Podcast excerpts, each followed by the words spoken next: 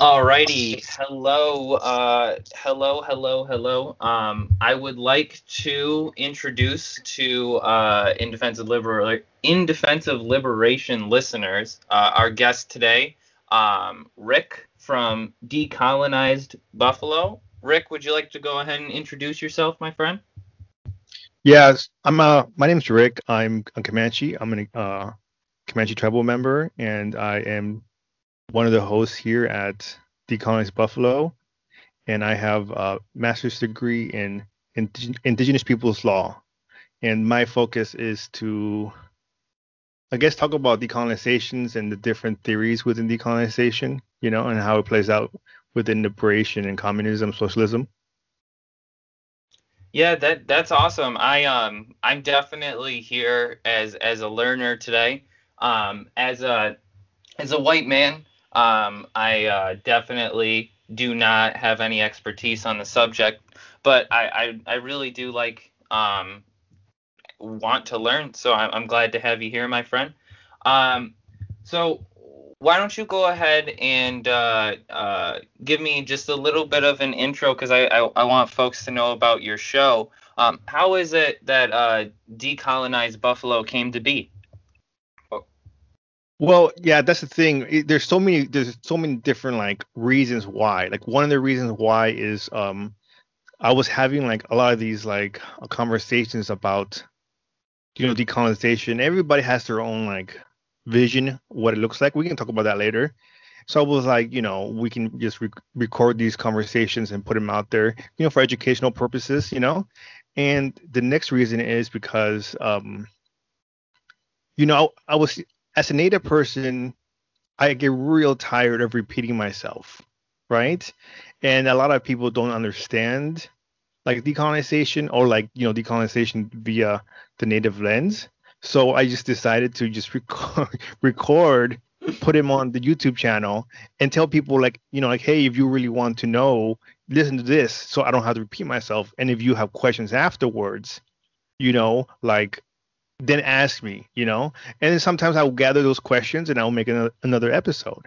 So it all depends on, um, you know, like on that, you know, that scenario. But the the next one is to build bridges within communities, because just like I said, you know, on, on the number two is that uh, there's, you know, non-native people don't understand native politics, and sometimes even native people don't understand like native politics or even like politics of other non-native groups like let's say the black um, co- community. So or you know, vice versa. So you know i was working with black lives matter here and in san antonio and i guess there was no knowledge of what tribal sovereignty was so it was like you know uh, early early in the podcast we had uh we still have uh a co-host Lou V. She's a black woman, and you know we it's to bridge our different communities because we all have the same struggle against colonization, against capitalism, you know, and we have to get to a certain de- destination. But if we all go into different, you know, directions, it's gonna be a lot harder to get towards decolonization, you know.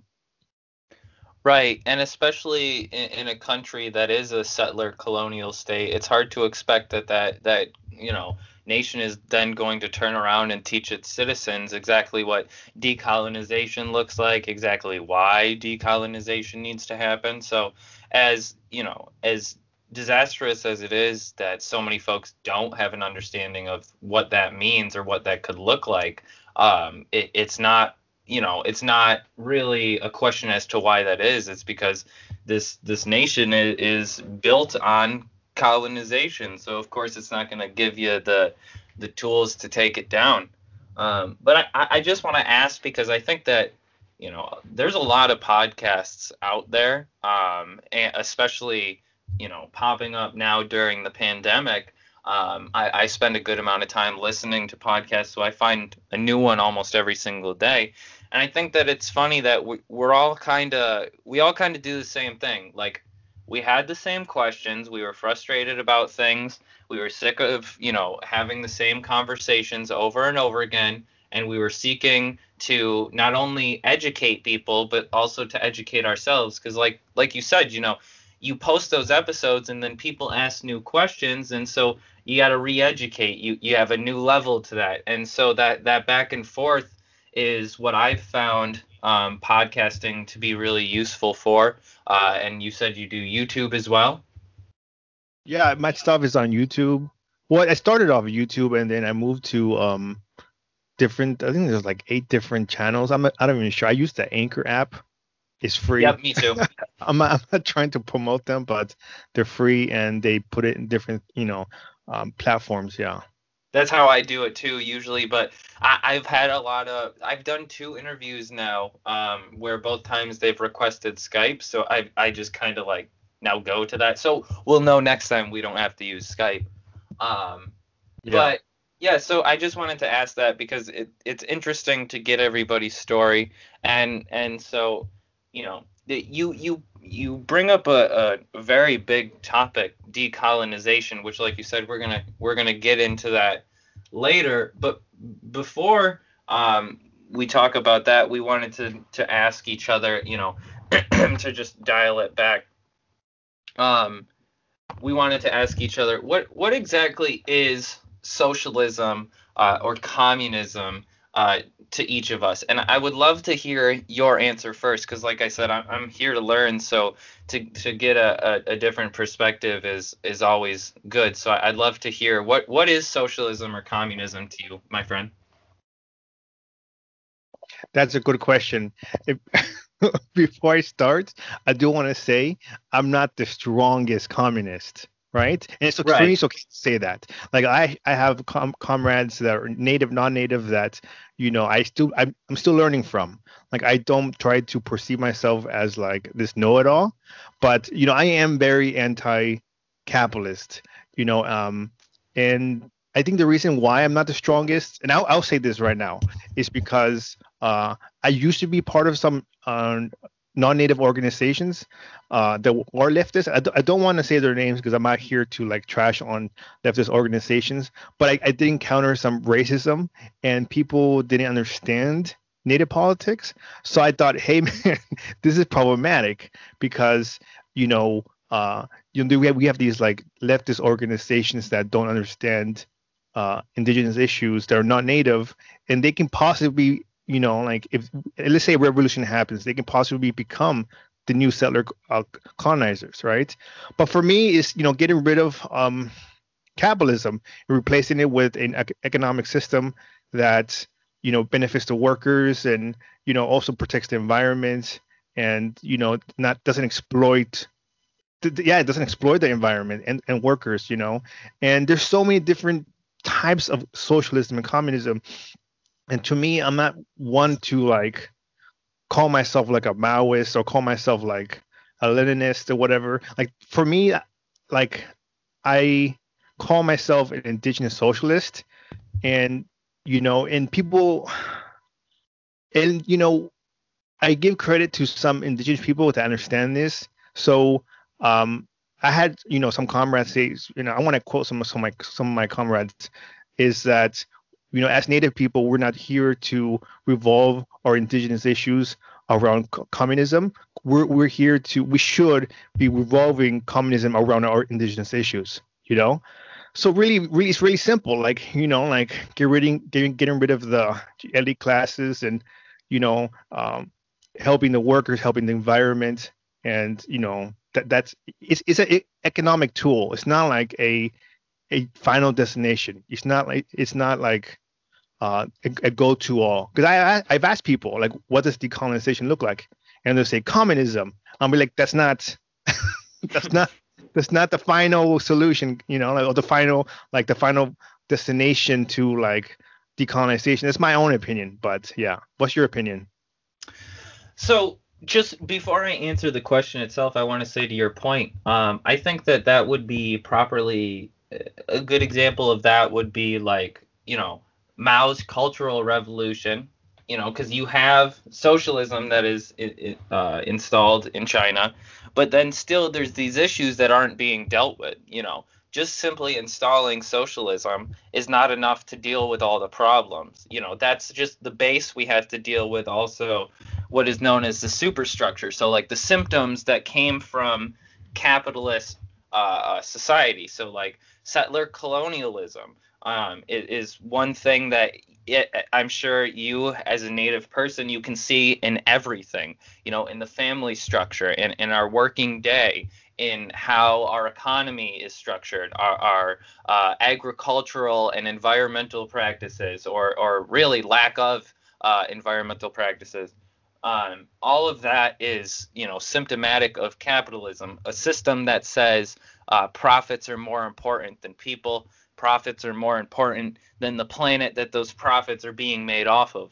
Um, and so, my answer for what socialism or communism uh, would look like, or what is socialism or communism, is uh, almost precisely what you said. You know, it's it's a uh, destruction and a replacement of capitalism with socialism, and a progression towards a more equitable and a more um, equally adjusted uh, society. Because something that I think liberalism gets really wrong is trying to say, okay, we put a law into place, so now people are equal, right? Equality is not the same with as uh, uh, equitable equitability, whatever. Um, equal is not the same as equitable. What I'm meaning to say is that, you know, if we just say, okay, we're socialists now, that doesn't really change anything except for our economic structure. We have to go further. Um, so socialism and communism, to me, would be the the base of a society that is working towards uh, fixing the issues that capitalism and colonialism and imperialism have created. Yeah, I agree. I think I think that's what's wrong with some um a big chunk of like uh the socialists in, in the US.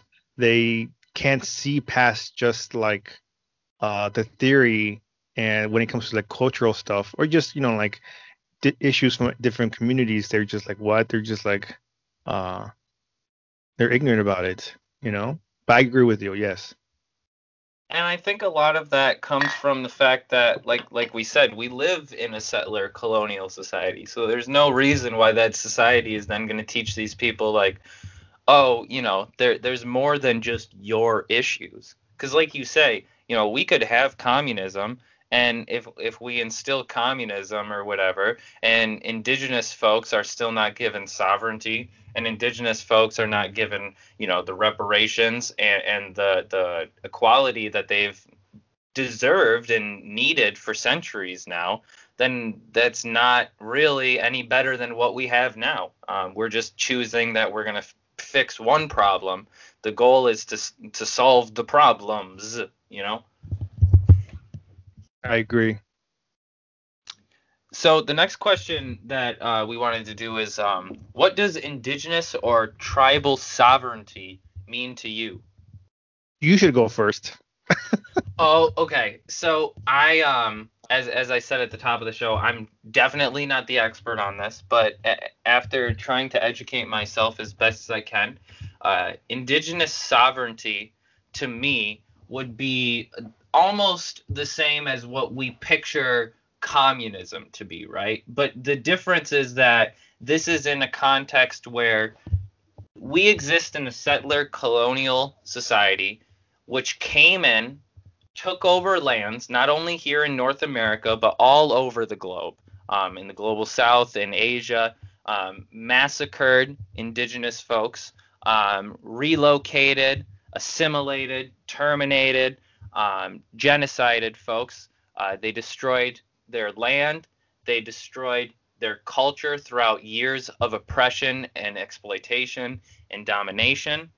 And so, indigenous sovereignty to me would be a reversing of all of that. It would be a, a uh, replacement of this colonial society, this oppressive society, with a uh, sovereign society where indigenous folks are given the uh, proper returns on what they have lost throughout the years. And they are given the power to uh, demand their own political uh, sphere, their own politics, to demand their own social and economic structures, and most importantly, to demand their land back. Um, because I think that that's something that we really need to talk about here when we talk about indigenous sovereignty because what we call America, what we call the United States, you know, um, some folks don't recognize that's only a name. Um, this land has no name such as the United States, as you as you know. Um, this land is indigenous land and has been for thousands of years. And so, indigenous sovereignty is giving this land back to the people who have cultivated it, who have kept it alive, and who have been kept alive because of it for thousands of years, far before any settler or any colonialism came and said any different. Yeah, you covered a lot, a lot of ground. I think, yeah, I think the one thing people should realize when it comes to tribal sovereignty is that there's over 570 tribes in the U.S. or sovereign tribes. That means they have their own government, they have their own laws. Some some of them have their own uh, uh, court systems, right? Some of them have, and uh, many of them have their own economies, right?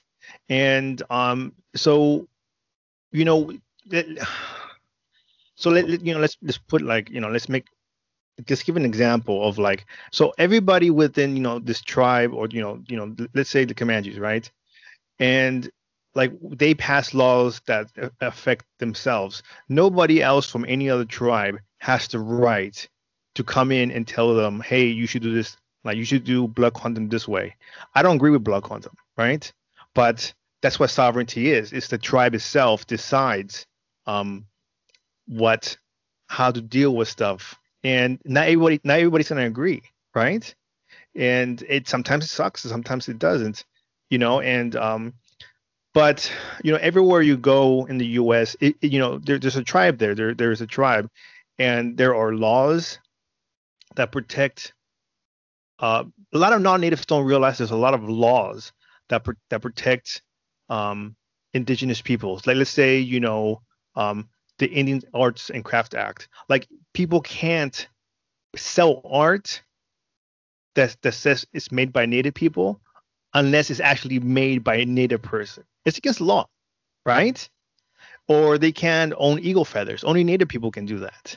Can own eagle feathers, you know. And then there's some other religious stuff, you know. So it's you know it's a lot of different aspects of this. And then you know uh, there's court cases, you know, where states and tribes have you know gone after each other. It's usually the states. States have a really bad reputation, uh, history uh, for going against tribal sovereignty, you know, and um, and you know it states and tribes fight back. You know, these tribes fight back and they win. Sometimes, sometimes they lose, you know. But I think people have to realize like everywhere you go, there is, and it's really complicated. You know, even going to law school, like a lot of this stuff is complicated. Like jurisdictions, like if you commit a crime on the on the reservation, who has jurisdiction, right? Or you know, and, and it's and it's very you know, people have to realize that, you know, it's kind of like, you know, when you go to France, like an American goes to France, right? And um, they commit a crime there. Who, who they who do who do they fall under? American law or French? French, right? Right. So like, but if you go on the reservation, you commit a crime, unless it's a serious crime, the, the tribe can't prosecute non-native people, right?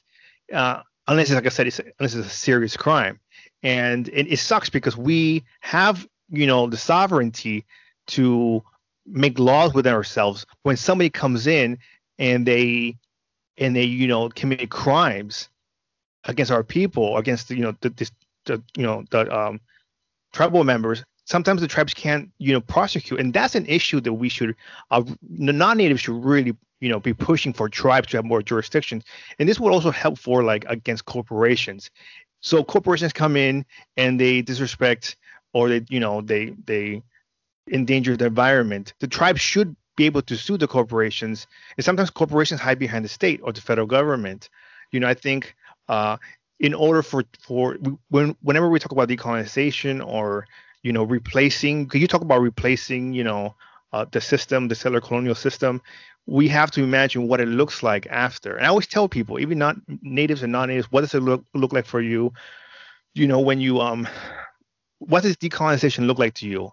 And some people have told me like I'm thinking too far. Or also say communism. You know, and I, I, you know that's not it's not a fucking answer, right? Communism is a tool, but it's not like like you know it's not it's not like the whole it's not the, the answer for everything, right?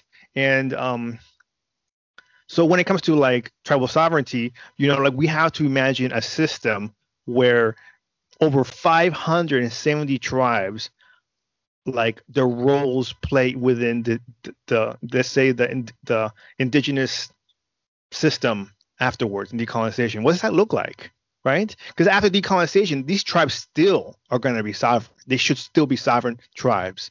That decolonization and communism does not take that away right? Right. You want to make me sure 100% sure people realize that. And people have to realize on top of that that there's more tribes in Canada, and there's even more tribes in Mexico, which they have their own history of against settler colonization, and those histories are not the same as the ones that the U.S.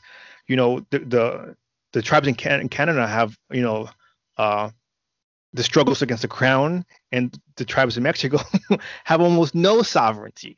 You know, it's almost like non-existent and because Mexico was another, Mexico is a settler colonial state, so people have to realize that we have three major, like here in North America, and we have Central America too, but you know the big three countries in North America are three different struggles against colonization.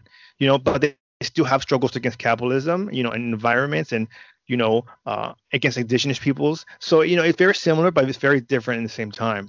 So we have to imagine a system where all these communities, you know, have a say so, and their sovereignty is not going to be stripped after you know the revolution or decolonization, you know, or after socialism, because there's there's some socialists that don't understand uh, tribal sovereignty, and I've been I've been told that indigenous sovereignty sounds like Hitlerisms, and I was like, what? This is my socialist, right? And it's really hard to hear when people don't understand you know they want to talk about revolution and about liberation but they don't under, they don't understand like tribal sovereignty. And this is the basics of indigenous issues. It's tribal sovereignty right? Very basics. And it's hard because some native people native people don't understand uh themselves ourselves you know what i'm saying? So i think uh we really have to have these conversations oh you know like non-natives come and learn and uh and native people, even even native people come and learn. And I have a series, a three-part series on the history of federal Indian law on decolonized Buffalo. I suggest people go check it out. I th- let me see real quick. Uh, I think it's check real quick. It's episode 50, 51, and 52. They should go check it out, you know, because it's it's and this is the beginning of federal Indian law. It's not the whole thing. There's there's like a lot of court cases and different eras within federal Indian laws and like you know the reservations, the allotments, you know the you know the um, enrollments and all this stuff that happened, you know, that I think that are just super complex. So I hope people, if you re- not non-native people want to learn about these issues, it's gonna take time, and it's not it's not one of those things you learn like you know right away or like or one book you know? It, it, it's to take some learning so. It it it not only takes learning it takes years and years of unlearning especially for folks like me who you know who are white who grow up. I grew up right outside of uh, the oneida reservation in new york. I don't know shit about the oneida. I don't know shit about the Iroquois. Like I and it's disgusting to me because I am someone who my whole life I wanted to be a history teacher. Um, my whole life like I've I've been interested in in history generally and yet how little information I've learned on my own time and also been taught in the many history classes that I've taken about indigenous you know folks not only because I think a lot of times um and I heard this on an episode of the Red Nation, I think, where they talked about like we often think about indigenous folks in in like this picture of like death and dying. You know, we want to we want to uh, recover the culture and everything. There's there's native folks alive now. There's many native folks alive right now who are are fighting for exactly what you're talking about. Um, uh, understanding these things not just by like you said, reading a book and saying, okay, I get it, but really learning the complexities of not only the history of, you know, Indian law in these in these settler colonial states, but also the history of I- indigenous people themselves and the history of struggle and resistance of indigenous people during the time of settler colonialism. Because like you said um, you said 570 tribes in america? Yeah, over 500, and those are, those are the ones are like federally recognized. I think it's I'm not sure. So I think you know, and there's unrecognized tribes that, you know, so there's a lot more, and there's tribes that just were you know wiped out. It sucks, you know. But when I want to go back. You, you just you said you grew up with the Oneidas around the Oneida reservations. The Oneida people, they have like a really good like law system and like a court system and they have a history of, of, of the, the struggle uh, of jurisdiction jurisdiction as well like they had a time where like um, a uh, um, tribal police were arresting like local police for for coming on the reservation and vice versa right? It's really interesting. People should really look into that uh, that history. But that's the thing. We like um, people don't you know like non-native cops were arresting like native cops. It was like fucking wild right? And uh I, I you know but going back to like you were saying that people were claiming or say, suggesting you know, claiming their heritage and they're you know they're non-natives they're just in my opinion they're just claiming like they're white supremacist or you know their settler uh, heritage. Because like you know a lot of these americans is or you know uh what are you proud about? About being american? Like it's it's the whole americanism is this one settler colonial project which is meant to wipe out uh to wipe out people's you know like their backgrounds. Like it's not just native people but black people asian people you know people from anywhere in the world you know mexico and to assimilate them into the american project into the colonial project right? And so they can be like oh see we're all one people. But we're not one people in the us because it's it's a, it's it's, it's an illusion right? It's a colonial illusion it's a colonial project. And uh, this whole like Donald Trump making America great or reclaiming your heritage. A lot of these heritage people that say that stuff, like they are mostly white people that are just racist as fuck, right? I they want to find a reason why to go back to a time where there were like, you know, uh, the dominant uh, white supremacist, you know, class. So I think that the, that's just about the same as like when we talk about, and I wanted to bring it up earlier when we were talking about sovereignty. Um, so I just I'll just say this that sovereignty in law, right, which exists now, and true sovereignty are two very different things, and that's why you know indigenous folks still resist, still struggle against uh, colonial uh, settlerism because it, it still reigns supreme. Um, and to your heritage thing of wanting to claim a time when they were the, the dominant group, um, white supremacy still is the dominant force in these settler colonial states. The difference is these folks want to be able to do it explicitly. They don't want to have to write laws and pretend like they're not uh, terminating uh, indigenous people still. They they don't want to have to write laws and put migrant children in in facilities. They they want to do precisely what they did the whole time that the American project was being created. Massacre people. They were allowed at one time to just kill people. And the fact that now they have to do it in a way that is, you know, secretive or with a smile on their face, pisses them off because they want to just be able to pull out their gun and and shoot indigenous folks like they they could and that's disgusting because this is the group of people who are in power today you know? And even if they do or don't explicitly feel that way, that is what drives their politics. That's why even socialists have no understanding of indigenous sovereignty, have no understanding of what decolonization means, because still that white supremacy reigns supreme in their mind. Yeah, that's that's the thing, you know, and I, I do want to say that, you know, if somebody wants to be proud to be like Irish or like, you know, German or whatever, that's fine. Like, you know, but if you're here in the US, like you should one you know understand the history of these these groups of people, Europeans and anybody else from any any other country that have come here and bought into the illusion of you know Americanism, the colonial project, and what it means to you know to uphold the system you know? And um like if someone wants to be proud to be german it's fine. I mean we have german towns here in texas and whatever. But the thing is like do you do they respect tribal sovereignty? Do they respect the native people? What are they doing to, to build the relationship to the to native people? What are they what it would what would it look like after decolonization you know? Like it's fine if you know we'll talk about decolonization but you know it, it's one of those things that acknowledgement has to happen you know?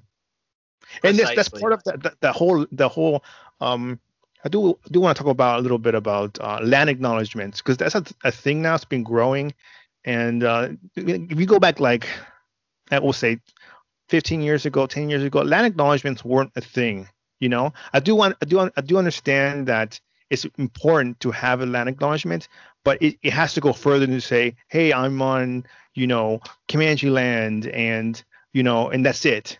I mean, like if you acknowledge you're on somebody's land, you also have to acknowledge their history, and and then and then you have to acknowledge their sovereignty. And what are you doing as a person to strengthen their so- sovereignty, and also like uh to help out the community? It's not just like, yeah, I'm here. Can you imagine somebody comes to your house and says, like, yeah, I acknowledge this is your house. I'm gonna sit here, eat your food, and and sit, sit you know, sit on your couch and, and not give you shit after that. No, right? I mean, you, you go if you go to somebody's house you know, you're gonna respect their rules and their boundaries. You're not gonna be like, oh yeah, I'm here, fuck it, you know? No.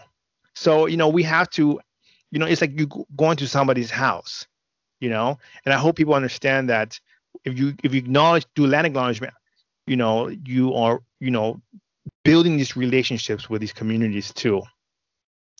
Yeah, because again, like you say, this is why the difference between someone who calls themselves a, a socialist or a communist because they read a book or because they believe in, you know, socialism or communism as a goal, right?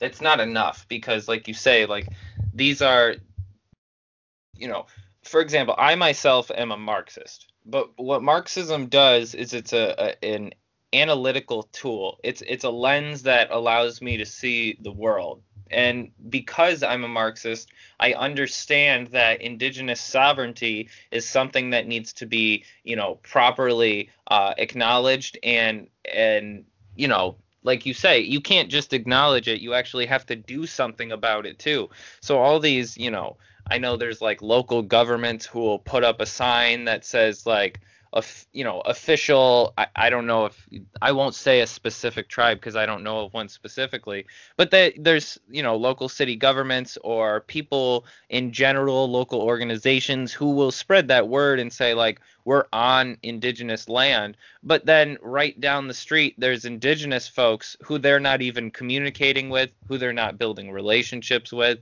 And so like these are we have to take action. We have to take concrete steps. We can't just say things. It's the same as saying that indigenous folks are sovereign and writing a law about it and then what actually happens because there's a long history of laws legislation and um, treaties that were signed with indigenous folks that we can say uh, did not hold up to what they said so words and action are two very different things yeah, that's something that you know, um, because you know you're talking about just writing a law and saying something. That was that's something that kind of concerns me.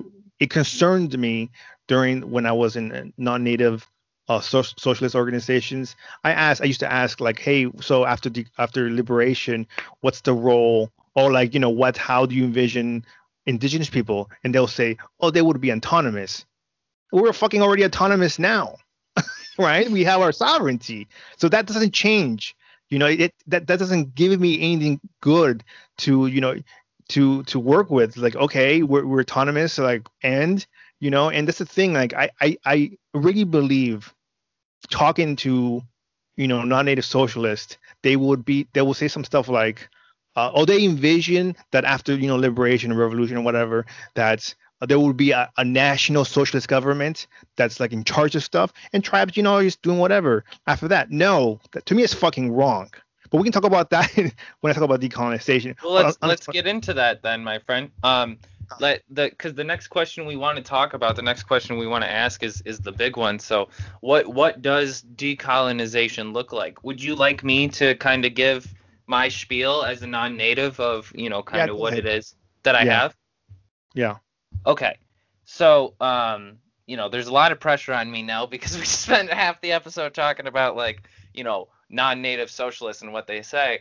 But for myself, I mean, if if we truly understand what communism and socialism is, right?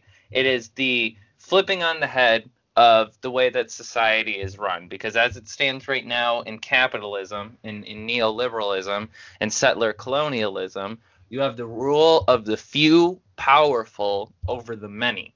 And that just you know to anyone who looks at that should say that that doesn't make sense. That's not how it should be.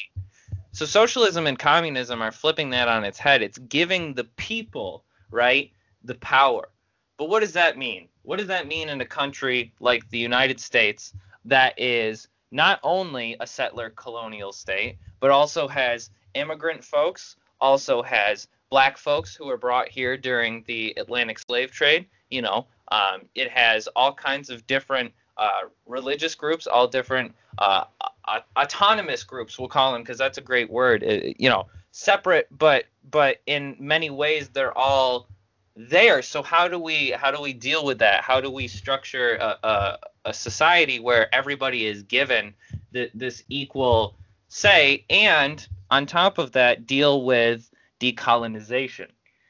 So first and foremost, you know, the United States is a settler colonial state. We have to eliminate whatever America is in our mind from our vision of the future because that can't be allowed to stay because otherwise we're just doing what the French revolutions did in 1790. We're just flipping the script. We're just putting new people in charge.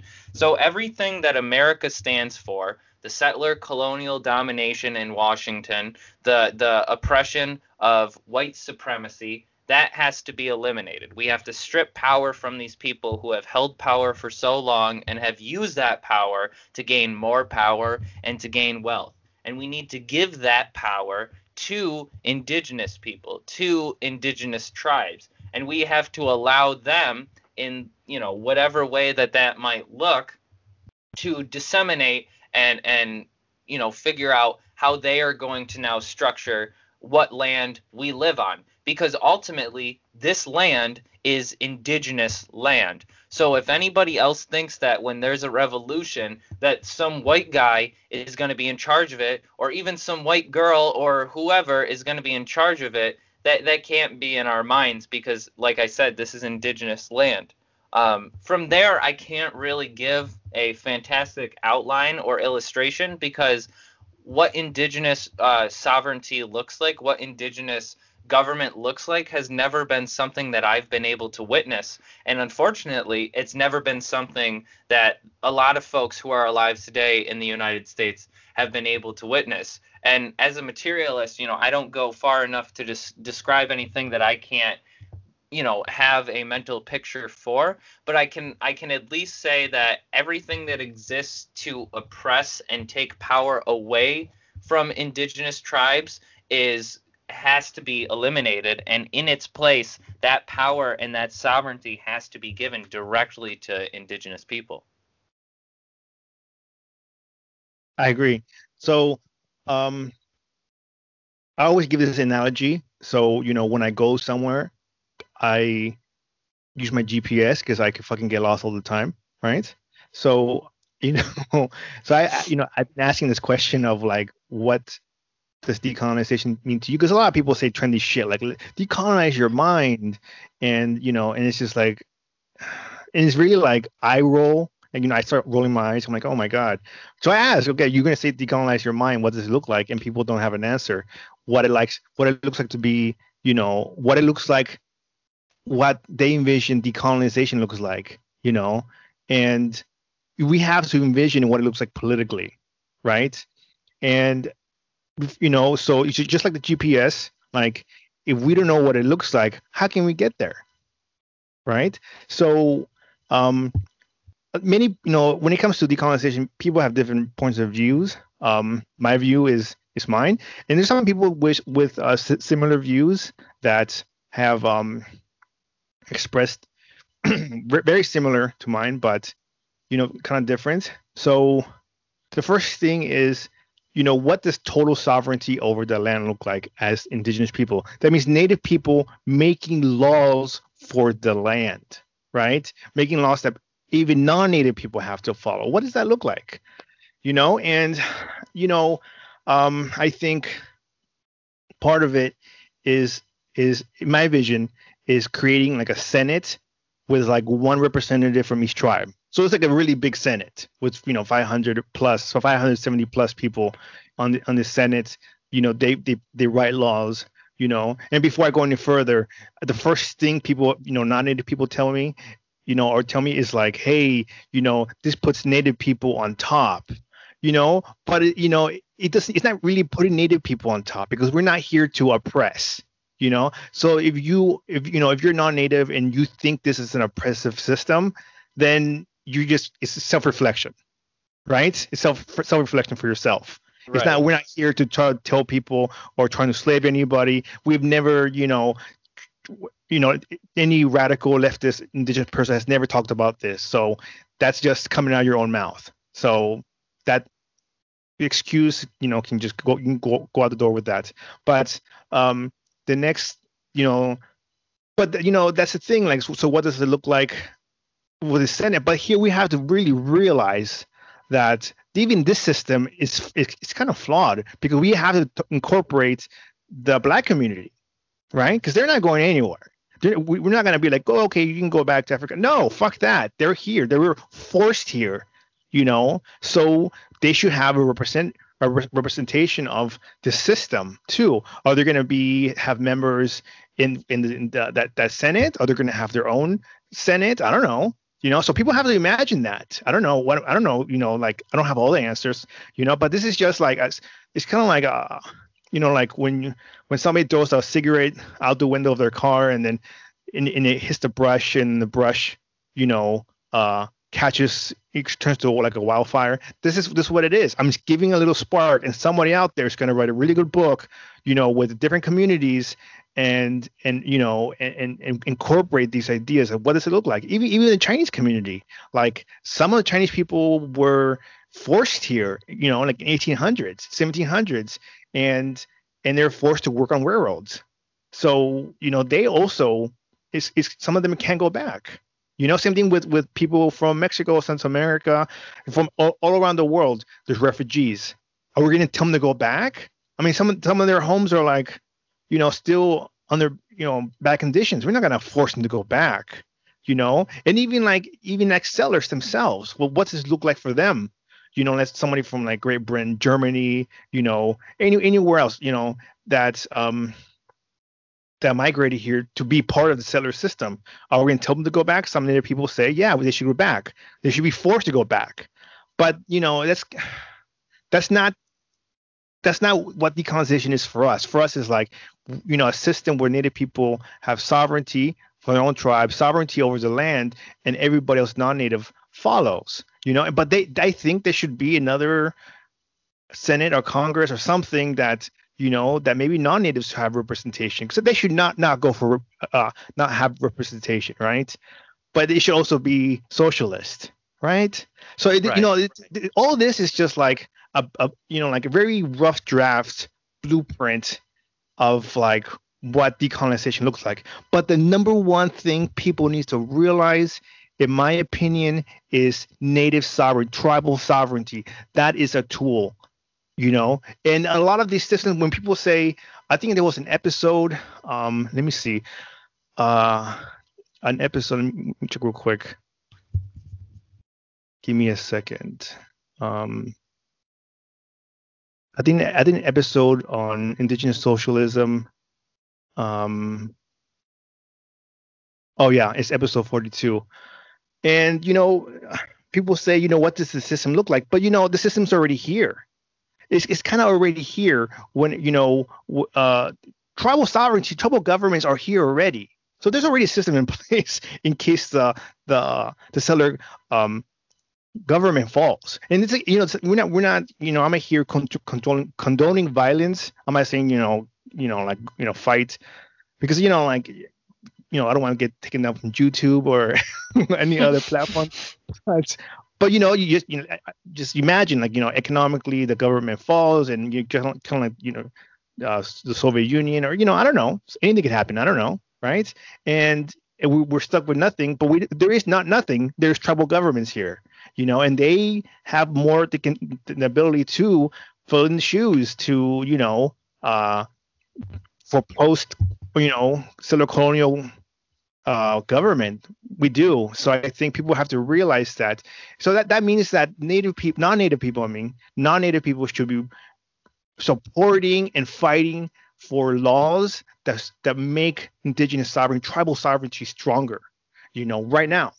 So you know, we have like um fights all the time. Like Standing Rock was one of them. Like a tribe was like, we don't want this pipeline, and you know, and a corporation was like, what are you gonna do about it? And there's lawsuits, you know. So it's like, but and there's a, a ton of lawsuits, and so we win some of them, and we lose some of them, you know. But I think we're we are slowly pushing for um for you know making our sovereignty stronger. So I think people have to realize that in order for decolonization to happen, we ha- you know you have to promote tribal sovereignty. You have to.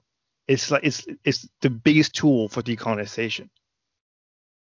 Yeah, and I think that if you understand, so here, let me let me hop on a little little white guy soapbox. Let me let me what, what's it called? Mansplain.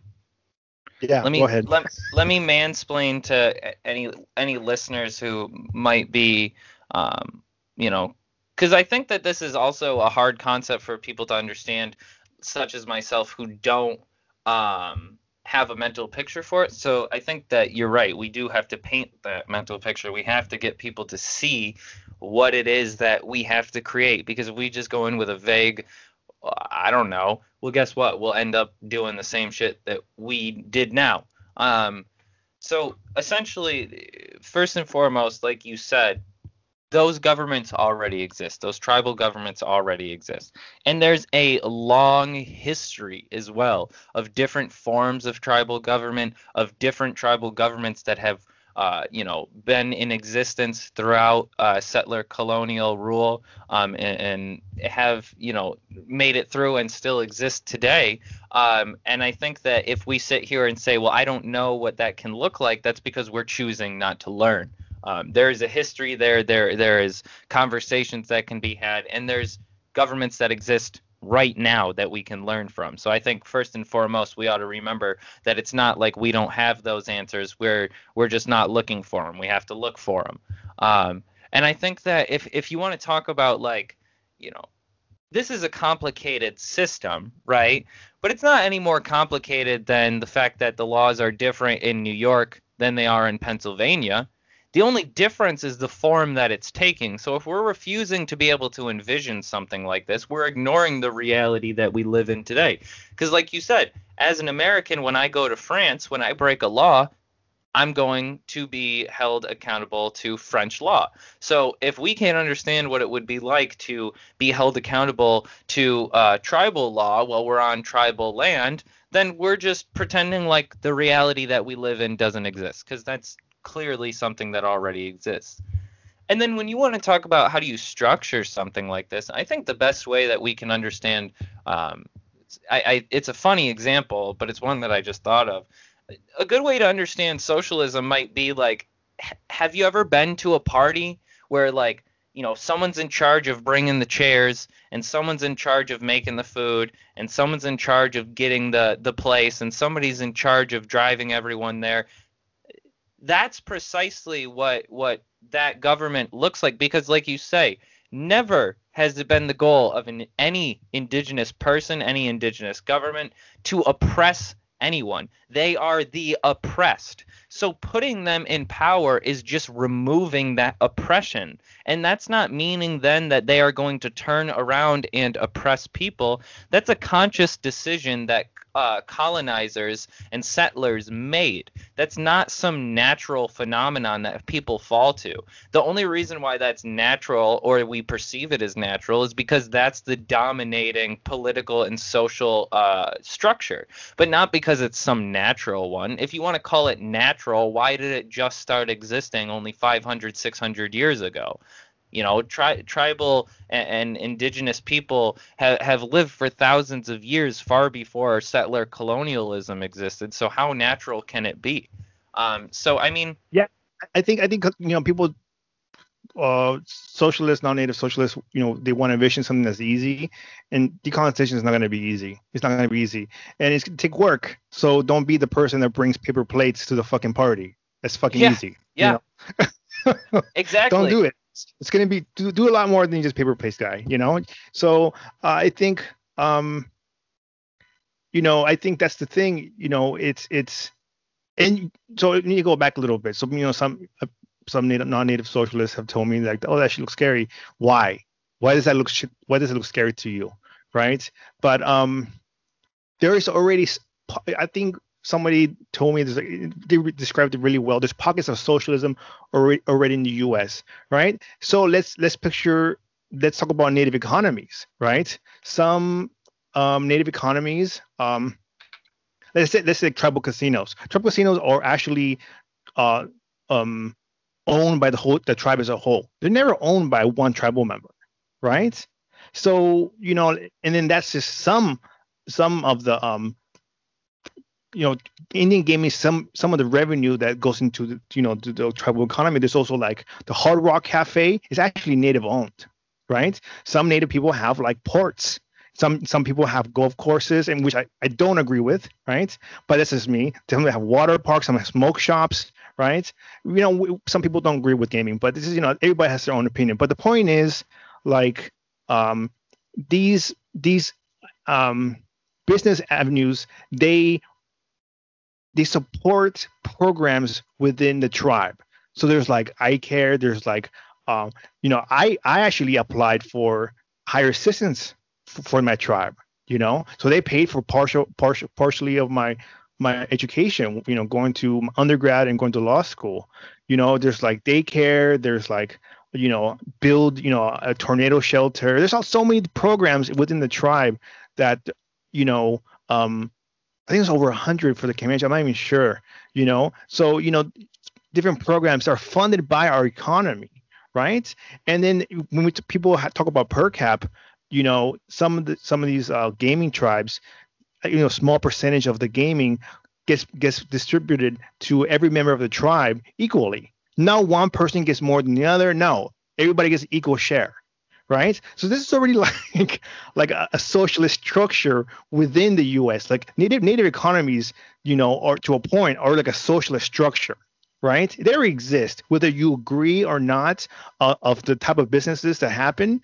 They're there, right? Some some tribes have a, a cannabis business, and their tribes are you know doing good. You know, they they give you know a lot of uh, programs to their people, and I and I agree with that. You know, and that's the thing, like um you know, we I think we also need to support indigenous led uh, economies, but also like black in the black community, their economies too. So how can we as native people support other economies, other economies support us instead of relying on this like US economy and US capitalism, you know what I'm saying, of exploitation.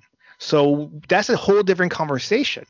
You know, so people that that sound or non-natives that that think that this is scary, this is already happening now. Like there's nothing scary about it. You know, it's the thing is, is a power structure that exists above us. You know, and you know, the decolonization is not putting native people above everybody else. It's not. It's it's it's creating a system where our sovereignty is respected, and you know, we can you know, and, and, we could talk about other communities too, and how we can, you know, they can play a role in this in this government, in this decolonial government. So I think so. I just I just had a moment because um uh there's a metaphor and and you might this might be one that you've heard before. There's a metaphor that's used in our history is the future where it's it's saying that you know oppress so oppression is like somebody stepping on your throat Um, or I guess a, a better example could be because to be more precise with what's in the book, it's somebody stepping on your foot, right? And then if if we're talking about decolonization, what decolonization would be is them not stepping on your throat or them not stepping on your foot. But more than that, it can't just be them taking their foot off of you. It has to be, you know, I guess in this metaphor, whatever them, you know, taking you to the hospital and paying for your your bill, whatever that means in the real world to take it out of a metaphor, that's what it has to be because when you when you envision, you know, this this tribal government that has, you know, these 500 plus representatives and then people say, "Well, that that seems like um, you know, native folks, that seems like them just being above everyone. That's scary." Well, that's because the only world that these people have ever lived in is an oppressive one. Even if you're, you know, I'm a I'm a white person as I've said multiple times now. I still recognize that the world that I live in and I benefit from it because of the color of my skin. The world that I live in is one where there is a distinct group of people who are number 1 and because of that in society they are able to oppress everyone else. Whether that is a direct or explicit action that they take doesn't matter. You know what I mean? When I get pulled over for weed in my glove compartment or something like that, I won't worry, am I going to be shot and you know, killed. But there are people who have to worry about. That's the difference in society we have to acknowledge. And if we refuse to acknowledge it, then we can't call ourselves socialists or communists because that's not what socialism or communism is. Socialism or communism is acknowledging the inequality in society and creating a society that eliminates that inequality. So if we want to talk about, okay, you're scared of what this system might look like, well, that means you're scared of not only yourself, but you're scared of people who have been, you know, put in oppressive situations and been exploited and you're scared of them because your whole life you've been told to be scared of them. There's nothing to be scared of from socialism. There's nothing to be scared of from decolonization. The only scary thing is that it's going to be different. But how can we sit here and say that that difference is going to be scary when we are refusing to even take the steps to find out if it is going to be scary? Because guess what? If we took the steps to decolonize America, we would find out one way or another that it isn't scary and that it isn't anything to be afraid of. But we are using that as an excuse to not have to take concrete steps. The only thing that we can do as people who are advocating for these things is take concrete steps. Yeah, I agree. Yeah, we got you got to take steps, and that's the thing. it's it's hard sometimes because you know there's there's even like you have to be careful even within um people that you know the settler colonial project uh takes people and tokenizes them like Candace Owens or Ben Shapiro which are minorities you know and they're like look they they think they, they think the same as me and they all will always do that. They always take native people that are Republicans and be like look but they they don't agree with this. They don't agree with socialism. Fuck those people Exactly. Straight Who up. the fuck cares? yeah. So I'll say fuck them, you know, and that's you know, and or they have people that put misinformation. So I will I will give some um I will plug in some of my episodes if you don't mind, so people of course, can hear. I think um episode 34 with Nick Estes is the indigenous socialism, um and we have that's part one. And let me see, part two of indigenous socialism with Yamo is episode 42 um, let me see. Uh, and we got uh, episode 57, Indigenous Sovereignty, Decolonization, and Diet Decolonization. That was a good episode. Um, and, and I also have like you know some some people. I have two episodes. Episode 63 is from my personal friend that lived under uh, the communist bloc in Bulgaria and moved to the U.S. and it's two two different worlds. You know, she was like, it's not the same thing and it's not scary. You know, same thing with episode 67 with Carl. Like he lived in communism. He you know he doesn't think it's it was scary. You know, and you know and this it we have to talk about that and of course episode 50 51 52 with federal indian law you know and that's just like the very basics of federal indian law don't don't think that's everything so you have to actually deep digger uh, dig deeper than than that but i think um yeah it's it's it's a lot it's a lot of work and even me i have to you know um i have to um I, am I'm, even me. I have to learn. You know, I, I you know I, I, appreciate even the work of the Red Nation. The, people should look up the Red Nation on Twitter, on on the on the website, and they have a good podcast and they have good, you know, and they're coming out with a book, The Red Deal, which is it's it's really it's, and I read some of it. It's really fucking good. It's coming out in April, and I think people should read it. And that's these these are the things that, you know, there are indigenous, you know, anarchists, indigenous communists out there, and we're doing work a ton of work. And I think, you know, and there's other people, other indigenous people that are doing good work, like you know Kim Tallbear or Jacqueline Keeler, you know, and you know, and you know, and different different podcasts, you know, indigenous podcasts. You know, I don't want to. There's so many. There's so many, but there's so there's a lot. Yeah, it's good work out there, and I I don't want people to think like I'm the only podcast. I'm not you know and i think even i think other people's podcasts sometimes are better than mine and right, I think my podcast talks about these these theories, decolonial theories, and and the problems of, of some of these, the threats of some of these um, things that uh, to our sovereignty, you know. So you know, I think, yeah, listen to my podcast, but you will see guests from other people's podcasts, you know, other people's, you know, other points of views, and I think, you know, I I think, you know, people should non-native should um learn and we should you know have solidarity with each other. Yeah i think that the best thing that we because we were talking about it earlier you know you ask folks who call themselves socialists or communists you know what does decolonization look like to you? And they don't have an answer for you. That that's a choice that they're making. And i know that for example there's a lot of folks who during this pandemic have had a hard time you know being able to focus on you know maybe reading theory or listening to podcasts or whatever because they've been dealing with you know awful family situations or whatever. You know there there's the the conversation about you know not everybody has the ability to learn these things. But learning doesn't always look like opening up a book or going to class. Like learning can be a conversation. Learning can be an experience that you have or an observation or it can be a book or a youtube video or a podcast.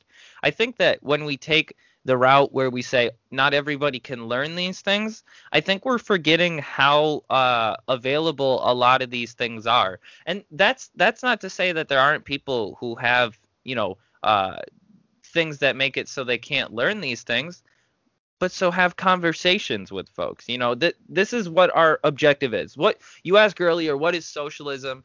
it's everybody coming together and trying to build something better for one another you know and i think that that's all we can expect it to be without having taken the attempt to create it here in the united states i think that all we can expect to do is you know there's always that work together come together that is is spewed with liberal bullshit but there there's truth to that statement. The only way that we can fix the problems we're facing is together because the the members of the United States government aren't going to fix these problems. They're certainly not going to decolonize or create socialism.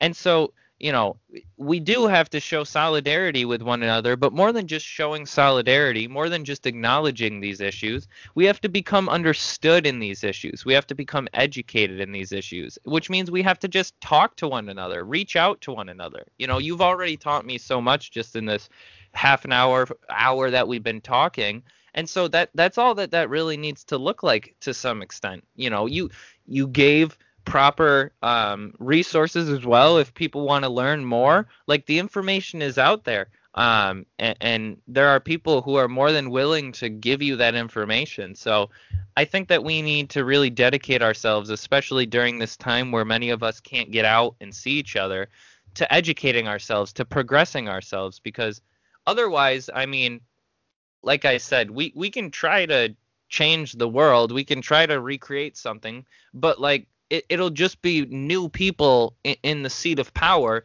if we're not demanding something revolutionarily different. And that means expanding our perspectives and that means expanding our our our illustration of what we think the world could or should look like. And understanding that just because it's different doesn't mean it's scary or bad. Yeah i agree. You know that's the thing like uh listening to podcasts is the easiest thing because you can go for a walk and you put headphones on you know or like you know work out in your house i don't know and or you know do your shower or do your drive and just plug it in and uh and it's listen and learn. And it's weird sometimes because I had I had somebody on my podcast, I'm not gonna name names, and they they were like, "Hey, everybody, it's not that hard to listen to podcasts." And before they came on my show, they were like, "I don't listen to podcasts." I'm like, "What the?" you know, like you said, you told people to listen to podcasts. You you don't do it yourself. I do it. You know, I actually do look up stuff like when when I don't understand something, and I just you know plug it in and put on YouTube. And there's YouTube is for fucking everything. I learned how to work on my car via YouTube. You know, and uh or how to fix you know a hole in the wall or something. I don't know and you know and that's the thing like um it's it's wild that people don't take their time just to listen right? But i do i do want to give advice to you know um non-natives that you know uh get involved. Just just be careful you don't speak over communities. You know it's okay to ask questions. You know and sometimes you you might feel like you might feel like you know you like what? what's my role here you know? But you really give a shit about about you know uh socialism or decolonization liberation. Like you should really start thinking about the community like as as a group rather than than yourself right? And because you know the americanism is, thrives on on individualism. And people you know they sometimes they they join orgs and they don't you know they don't feel uh, gratification. Sometimes even with me, and I, I, feel sometimes like I don't feel gratification.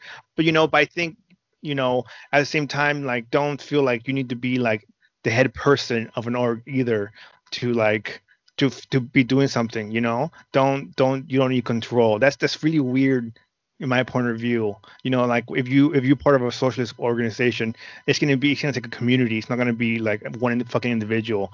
There's gonna be one one Fidel, one Che You know, you know, it's not gonna be like that. You know, even they had like like a community. So even I think they had Celia San- uh, Sanchez and all of the other 88 that sailed across to to get to Cuba with them. They had uh, everybody who supported them and educated them their whole lives. They had all their experiences. They had the support of the people in in the mountains. They had the support of the people in the cities. Like you're right. It, this is a community.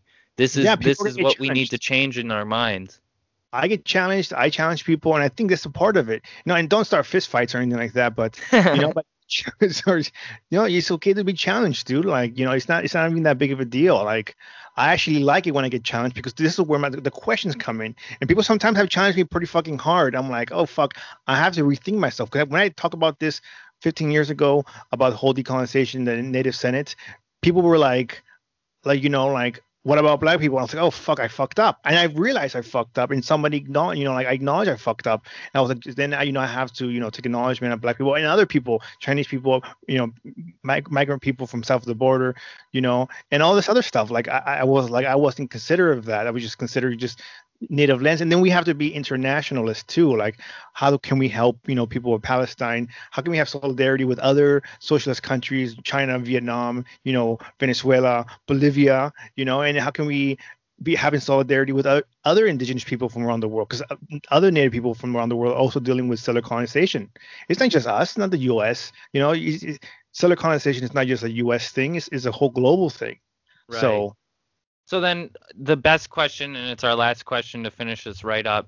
Um, what does or how can solidarity look to you know to you in your mind? What what is solidarity? Would you like me to answer first, or would you like to go? Go ahead. Yeah, go ahead. Okay, so solidarity to me is precisely what we've been talking about to this point. It's recognizing that we all struggle, right? But we all struggle differently.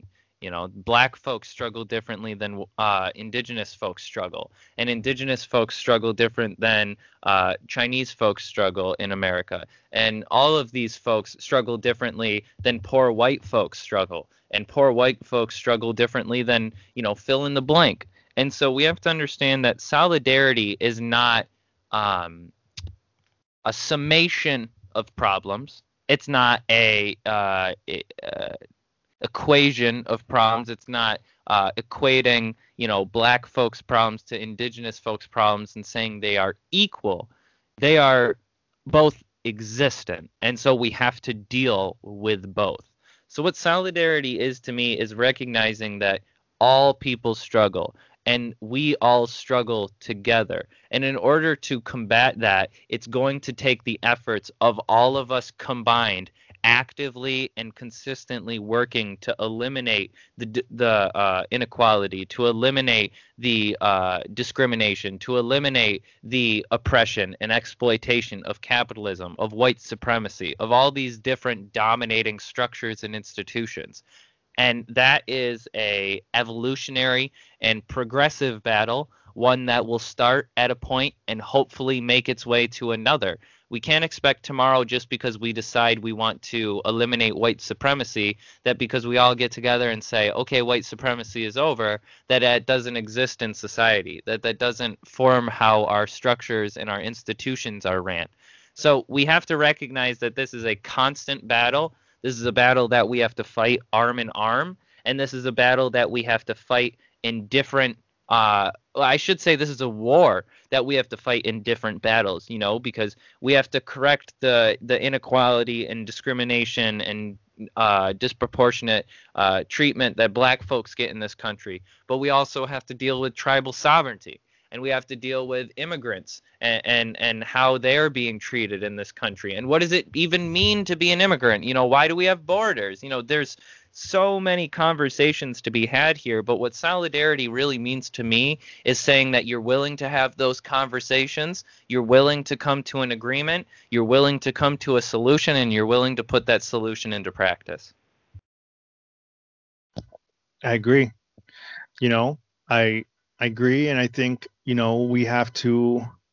Um, we can't be you know individualized or like have our community separate because that's how the settlers are able to, you know, uh, like you know, colonize us. And I think we gotta like uh, have the solidarity in order to beat colonization and capitalism and imperialism and you know uh, any type of exploitation. So you know, I think you you said it pretty well. So I think you know we just need to listen, you know, to each other, talk to each other, and challenge each other in a you know respectful way. And i think you know we'll get there. And i think you know building camaraderie together and, and it's, it's, it's important. Yeah. It's the only thing that we can be expected to do because you know it's not like we can pick up a gun and have a revolution tomorrow so what we have to do is what uh, you know what options are in front of us. And you're right, building camaraderie, building solidarity, and building connections with one another is the best thing that we can be doing during this time, uh, especially during this pandemic where so many people are feeling so incredibly alone. Um, what what socialism, what communism, what what you know indigenous folks have have taught us um, through their history and their their lives today is that we are a community um, we should love one another. We should work to build with one another, to help one another, and, and ultimately, you know, help one another so that we can help ourselves. Because if we build a society where truly, you know, not just in law, but truly people are equal, you know, we're given fair and just lives and dignified lives, and nobody is made other, nobody is oppressed, like that can only be good for all of us. You know, there's no greed, there is no selfishness to be had in, in that, uh, you know, some might call utopian world that we're trying to create. But it's only utopian in the sense that it doesn't exist now. Um, and it, it'll remain utopian until we take the steps to create it. So that's that's that's my end words. Do you have anything to say before we go, my friend? Uh no, I think we have to be careful when we say utopian because that that's a different. Everybody has their no, own vision I, of what that. I'm saying is that to some folks, this idea of communism is utopian. We are not Oh. utopianists, but to some Yeah. people, this is some faraway, unattainable goal. But it's not, and it can only remain far away and unattainable so long as we continue to leave it there, leave it on the horizon, and not take it off, you know the shelf, dust it off, and go to work because you know there are folks who are utopian. That's a great point to make, and I'm glad you pointed it out. There are folks who are utopian, and that's not we what we aim to be. What we aim to be is, uh, you know, logical in in what we're calling for, but also understanding that there is a better world to be living in, and we ought to create it. Yeah, I agree. Does that do a better job? yeah, it's good. Yeah. Yeah. Okay. Well, if you don't have anything else to say, my friend, I'd like to thank you for coming on again. Um, would you like to plug your show and everything you have one more time to make sure people know where to find you? Yeah, so Decolonize Buffalo, we're on YouTube and um, Spotify and Apple Podcast. I don't know, like nine different places. I don't know, but it's Decolonize Buffalo. Uh, we have Twitter, we have Instagram, you know, and um, at Facebook too. And yeah, so yeah, if somebody wants to come on, you know, bring up a topic or you know, have a conversation. They're more free to welcome to. Um, yeah. Awesome, my friend, and I'd, I'd love to have you on again or come on your show, however you want to do it, because um, I really enjoyed this talk and I, I, really did learn a lot. So thank you very much for coming on, Rick. Um, yes. You have a great rest of your day. Thank you. Don't don't yet don't hang up yet, please. Yeah, yeah, yeah. I'm just gonna stop recording.